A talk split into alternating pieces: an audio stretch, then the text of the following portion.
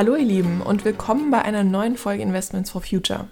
In dieser Folge geht es um die wertvollste Ressource überhaupt für den Menschen, für die Tiere und für die Natur, das Wasser. Ich hoffe euch mit dieser Folge eine andere Perspektive auf das Thema Wasser und auf seine Relevanz in unserem Alltag zu geben und dem Thema Privatisierung des Wassers mehr Aufmerksamkeit zu verschaffen.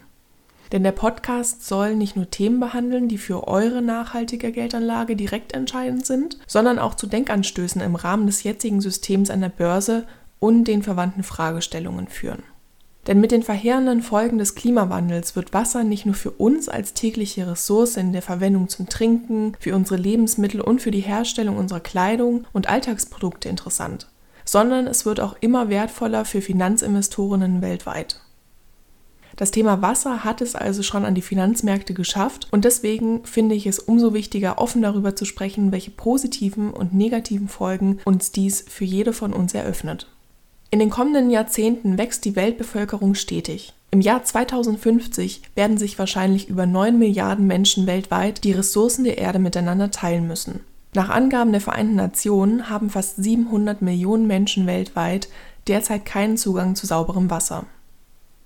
Weltweit befinden sich 97 Prozent des Wassers in Ozeanen, 2 Prozent in Seen, Flüssen und Kanälen, 1 Prozent ist Grundwasser im Boden und 0,3 Prozent sind als sauberes Trinkwasser zu erschließen.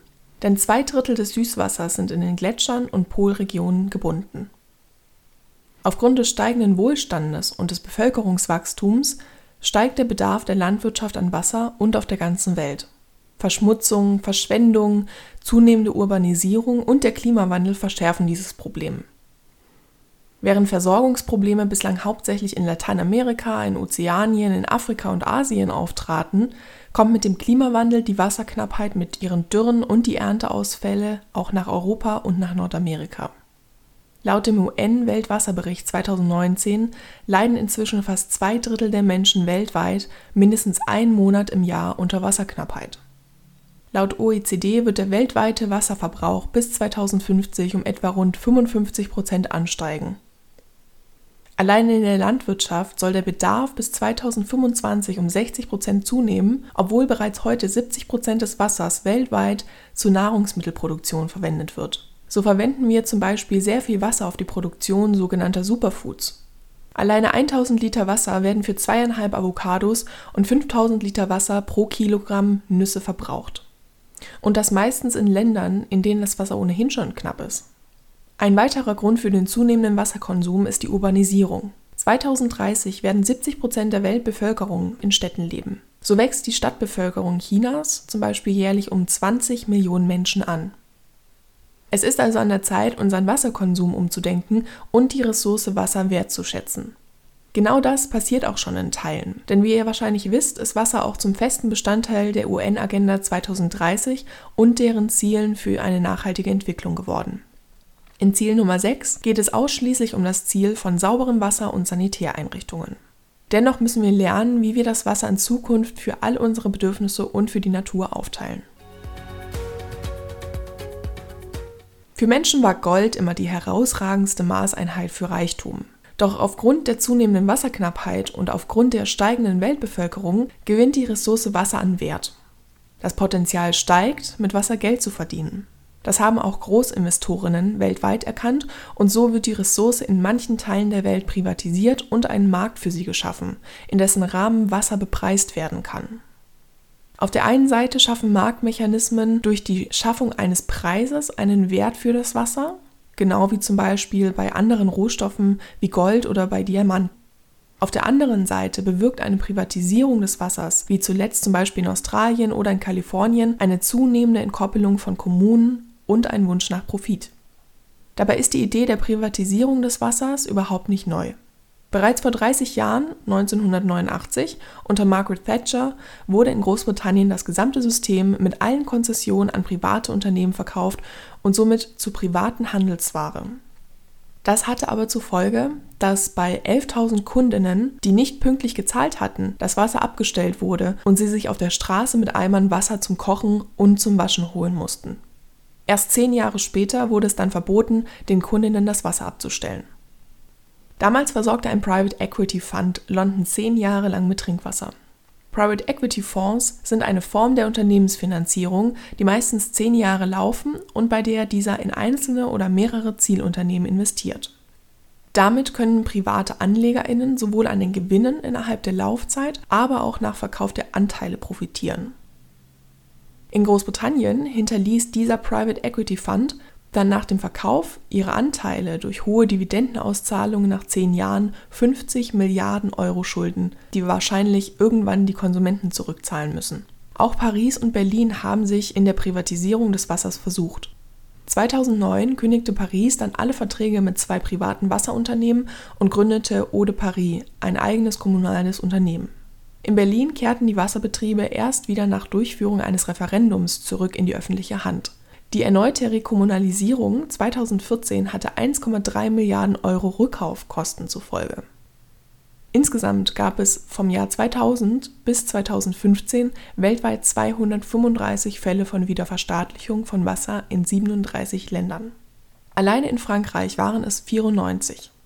Aber was genau gab es für Gründe, die gegen eine weitere Privatisierung sprechen? Ein Grund sind sicherlich die Konzessionsverträge, denn damit hat der Wasserkonzern Anspruch auf Ausgleichszahlungen bzw. Entschädigungen, sollte die Abnahme nicht so schnell wachsen wie von der Kommune oder Stadt vorausgesagt. So laufen beispielsweise in einer Kommune in Portugal ständig Verfahren, um einen Ausgleich zu schaffen, sodass Konzerne sogar vor das Schiedsgericht ziehen, um die Schadenssumme von Millionen von Euro von der Kommune zurückzufordern. Eine weitere Entwicklung, die sich in den verschiedenen Beispielen gezeigt hat, ist eine rasche Erhöhung des Wasserpreises. In Berlin stieg der Wasserpreis innerhalb von drei Jahren um 30 Prozent. In Frankreich steigen die Preise sogar um 260 Prozent innerhalb von 25 Jahren. Zusätzlich denken private Unternehmen oftmals nicht über die Vertragsjahre hinaus und vermeiden unnötige Restaurierungen oder Investitionen in eine verbesserte Infrastruktur. So sind in Großbritannien beispielsweise viele Wasserleitungen veraltet und so versickert etwa ein Viertel der Wasserversorgung. Deswegen könnte es im Jahr 2050 nach den heutigen Verbrauchszahlen in Großbritannien nicht mehr genug Wasser für die Bevölkerung geben. Das waren nun alles sehr interessante Fakten zur Privatisierung, aber was gibt es denn nun für einen direkten Zusammenhang mit dem Finanzmarkt? Hier möchte ich euch zwei aktuelle Beispiele vorstellen. Erstaunlich daran ist, dass es sich um Regionen handelt, die auf direkte Weise von verstärkter Wasserknappheit betroffen sind. Es handelt sich um Australien und Kalifornien. Australien ist der wärmste Kontinent der Erde und gleichzeitig auch der am stärksten betroffene vom Klimawandel. Um das wertvolle Wasser zu rationieren, die Wasserknappheit zu bekämpfen und ihm einen Wert beizumessen, wurde ein Wassermarkt von der australischen Regierung geschaffen. Letztendlich geht es darum, dass wir den Wert des Wassers erkennen müssen und lernen, damit respektvoll umzugehen. Dieser Argumentation folgen auch die Investorinnen und diejenigen, die das System entworfen haben. Darunter befindet sich unter anderem auch ein Professor, der auch beratend für die UN tätig ist. Jedes Jahr teilt die Regierung den größten Verbrauchern, darunter den Landwirten, der Industrie und den Städten, eine Quote zu. Die Gebühren werden auf Grundlage des Bedarfs, der vorhandenen Bestände und der Wettervorhersagen berechnet. Das neue Wassergesetz ging einher mit der Öffnung des Wassermarktes. Jeder kann also auf dem Markt neue Wasserrechte erwerben oder seine Rechte auch verkaufen. Ich finde dieses Modell etwas unwirklich, weil es die kostbarste Ressource zu einer Handelsware macht. Denn der Wassermarkt ermöglicht es, dass sich der Wasserpreis von Tag zu Tag ändert, je nach Angebot und Nachfrage und den gerade genannten Faktoren. Wasser wird vermarktet in einem freien System und es werden Lizenzen für Wasser vergeben. Das Wasser kann via App rund um die Uhr gekauft werden und sobald die Transaktion eingebunden ist, öffnen sich die Schleusen des Wasserkanals zu den jeweiligen Käufern automatisch. Was aber hat das für Folgen für die Bevölkerung Australiens? Besonders private Farmer sind von der Umstellung der Wasserinfrastruktur betroffen.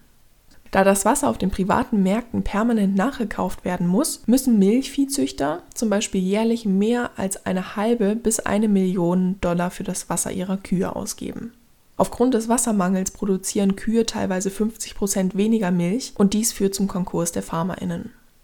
Währenddessen profitieren vor allem landwirtschaftliche Großbetriebe vom neuen Markt, die weitestgehend Monokultur anbauen. Ein oder eine Wassermanagerin organisiert den Wasserbestand von manchmal 200 Millionen Euro so effizient wie möglich, sodass der Profit der Aktionäre so gut wie möglich maximiert werden kann. Mittlerweile sind die Wasservorräte so mancher Farm in Australien wertvoller als das Land, das Vieh, die Pflanzen und die Maschinen zusammen.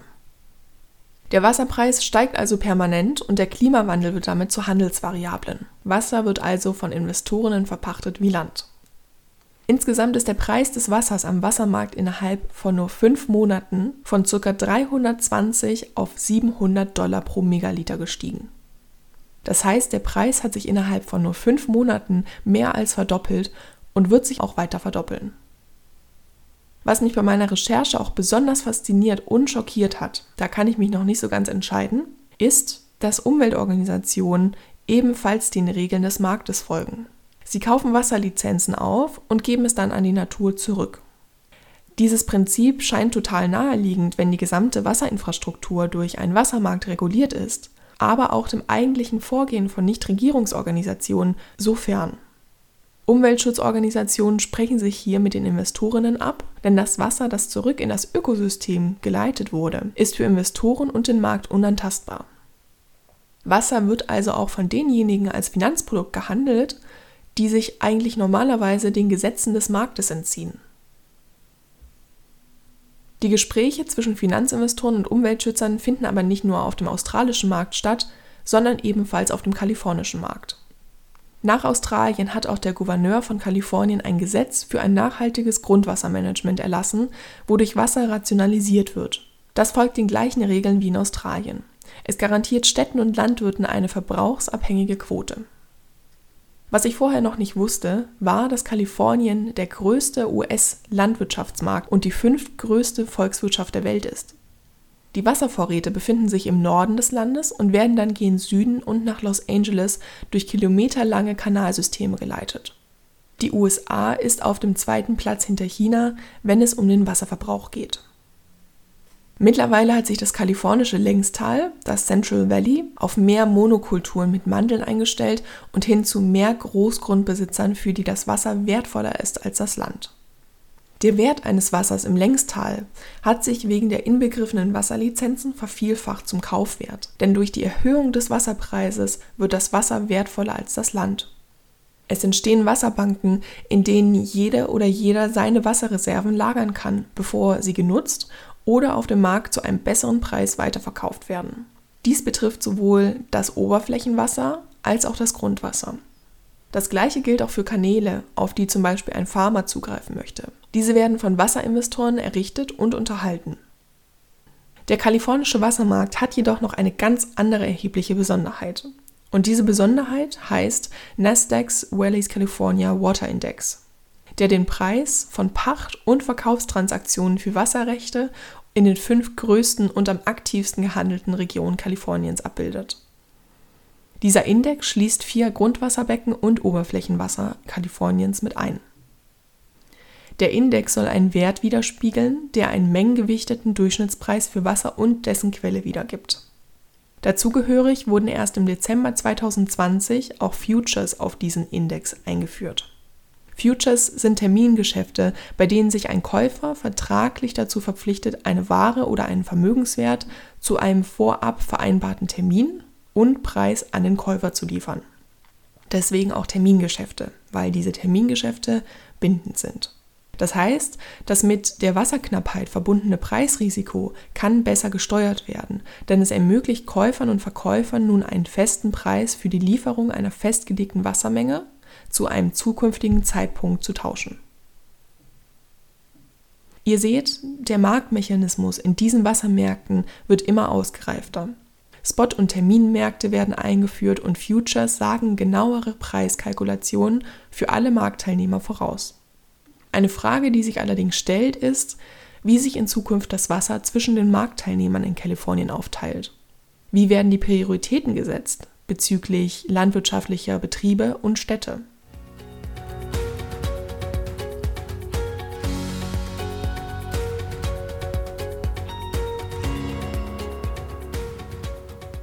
Neben all den Entwicklungen auf dem Markt darf man nicht vergessen, dass es auch zahlreiche Menschenrechtsorganisationen und Aktivistinnen gibt, die sich für die Behandlung von Wasser als Menschenrecht einsetzen und damit für eine Gegenposition zu den Investorinnen und Regierungen. Eine sehr bekannte Wasseraktivistin ist die kanadische Menschenrechtsaktivistin Maud Barlow, die den alternativen Friedensnobelpreis verliehen bekommen hat und ganz entscheidend dazu beigetragen hat, dass die UN 2010 Wasser als Menschenrecht definiert hat. Sie tritt für das Ziel ein, sauberes und akzeptabel bepreistes Wasser für jede und für jeden Menschen weltweit zugänglich zu machen und dagegen Wasser auf den Märkten wie Öl und Gas zum Verkauf anzubieten.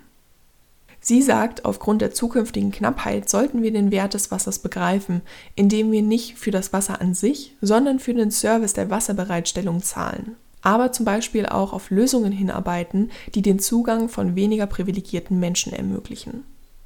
Ihre Position und die von verschiedenen Menschenrechtsorganisationen ist es, dass die Ressource Wasser öffentlich verwaltet werden kann und vom Profitdenken freigehalten werden muss. Stattdessen sollten wir Technologien fördern, die angemessen sind und uns bei der Bekämpfung der zunehmenden Wasserknappheit unterstützen. Tröpfchenbewässerung in der Landwirtschaft oder Entsalzungsanlagen könnten hier zum Beispiel helfen. Gleichzeitig müssten wir aber verstehen, für welche Zwecke wir unser Wasser einsetzen. Zum Beispiel wird eines der größten Aquifer in Nordamerika in den nächsten Jahrzehnten verschwinden, weil dort Mais auf riesigen Industriefarmen angebaut wurde, um Maisethanol herzustellen.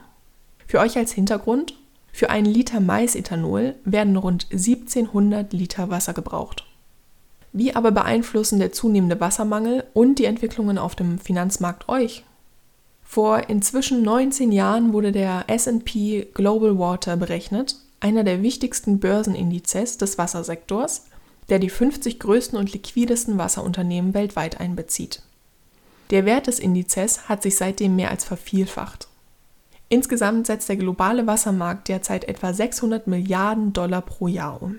Mittlerweile bilden Einzelaktien und diverse Fonds das Interesse des Aktienmarktes an der zunehmenden Wasserknappheit ab. Denn es ist ein Thema, das die nächsten Jahre noch mehr an Relevanz zunehmen wird und verspricht in den nächsten Jahren stabile Renditen von ca. 6 bis 9 Prozent pro Jahr. Aber ist dieses Versprechen auf das blaue Gold auch aus ökologischer Sicht sinnvoll? Oder ist es eine reine Spekulation, die für die Gesellschaft keinen nachhaltigen Mehrwert bringen würde? Ich denke, was wichtig ist, ist mal wieder, in welche Unternehmen wir investieren.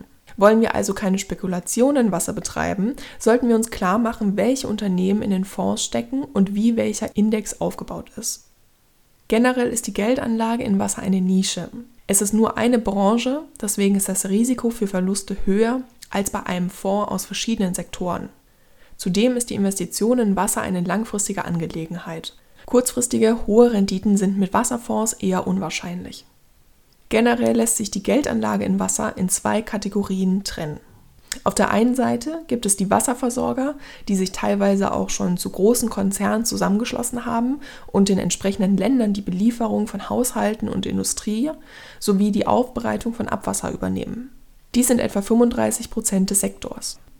Die zweite Kategorie impliziert Zulieferer und Dienstleister der Branche. Das können zum Beispiel Baufirmen für Staudämme, Anlagenbauer von Entsalzungsanlagen oder von Filtrationssystemen oder auch Anbieter von Wasseranalytik und Monitoring sein, die sich mit technologischen Innovationen im Bereich Wasser beschäftigen. Wie so oft bei der nachhaltigen Geldanlage geht es darum, die Spreu von der Weizen zu trennen, um sicherzustellen, dass das eigene Geld nicht an der falschen Stelle landet. So mag eine Investition in Einzelunternehmen zwar risikoreicher sein als die Streuung durch einen ETF oder einen aktiven Fonds, allerdings geht man dadurch auch auf Nummer sicher, welche Unternehmen man unterstützt. Eine treffende Alternative für Startups oder andere Möglichkeiten bietet hier natürlich auch Crowdinvesting. Auf die Vor- und Nachteile von Crowdinvesting bin ich bereits in Folge 9 mit Christopher Klein eingegangen. Hört da einfach nochmal rein. In dieser Folge hatten wir auch über die ideelle Rendite gesprochen. Ich finde diese Bezeichnung von Christopher auch im Kontext von Wasser sehr hilfreich. Was ist unser Ziel, unser Wertegerüst, auf das wir unsere Investitionen am Finanzmarkt aufbauen möchten? Ist es die Gewinnmaximierung und die reine Rentabilität? Oder möchten wir Technologien und Innovationen fördern, die unsere Chancen auf eine zukünftige bessere Wasserdistribution und den Umgang mit Wasser verbessern? Ich finde, wir sollten lernen, den Handel und unsere Exportproduktion auch mit dem Verbrauch der Ressource Wasser zu koppeln diese mit dem Thema Wasser in Verbindung zu bringen und auch teilweise danach auszurichten, wenn nötig, und den Einfluss auf unser Wasser verstehen lernen. Wir sollten unseren Konsum mit Wasser reflektieren. Brauchen wir das abgefüllte Wasser mit Spritz aus dem Supermarkt? das aus unserem Grundwasser entstanden ist? Oder brauchen wir den 1 Liter Cola, der 2,26 Liter Wasser für die Herstellung benötigt? Oder tut es nicht auch das eigens abgefüllte Leitungswasser bei uns zu Hause? Oder muss es heute die Badewanne sein? Oder tut es nicht auch eine normale Dusche? Wir in Deutschland müssen uns zum Glück noch nicht fragen, ob die Rationalisierung von Wasser oder die Einführung eines Wassermarktes als letzte Bastion notwendig ist. Denn in Deutschland liegt die Wasserversorgung in der Regel in öffentlicher Hand. Bei uns geht es derzeit eher um das Problem der Grundwasserverschmutzung. Denn ein Drittel des Grundwassers der Bundesrepublik ist durch Nitratverseuchung oder durch das Erbe des Bergbaus gefährdet. Nach Schätzungen von der UNICEF haben heute 91 Prozent aller Menschen Zugang zu sauberem Wasser. Das sind 2,6 Milliarden mehr als noch 1990. Wie sich in den kommenden Jahren die Wasserknappheit und die Wasserqualität entwickeln wird, ist auch von dem Einsatz der Öffentlichkeit für die wichtigste Ressource der Welt abhängig, sodass auch jede und jeder von uns von diesem blauen Gold profitieren kann.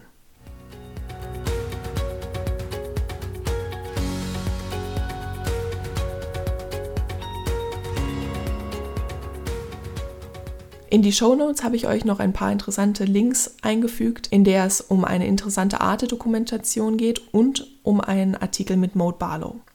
Ich hoffe, dass dir die heutige Folge ein paar andere Blickwinkel auf die Ressource Wasser und auf deren Umgang als Handelsware eröffnen konnte.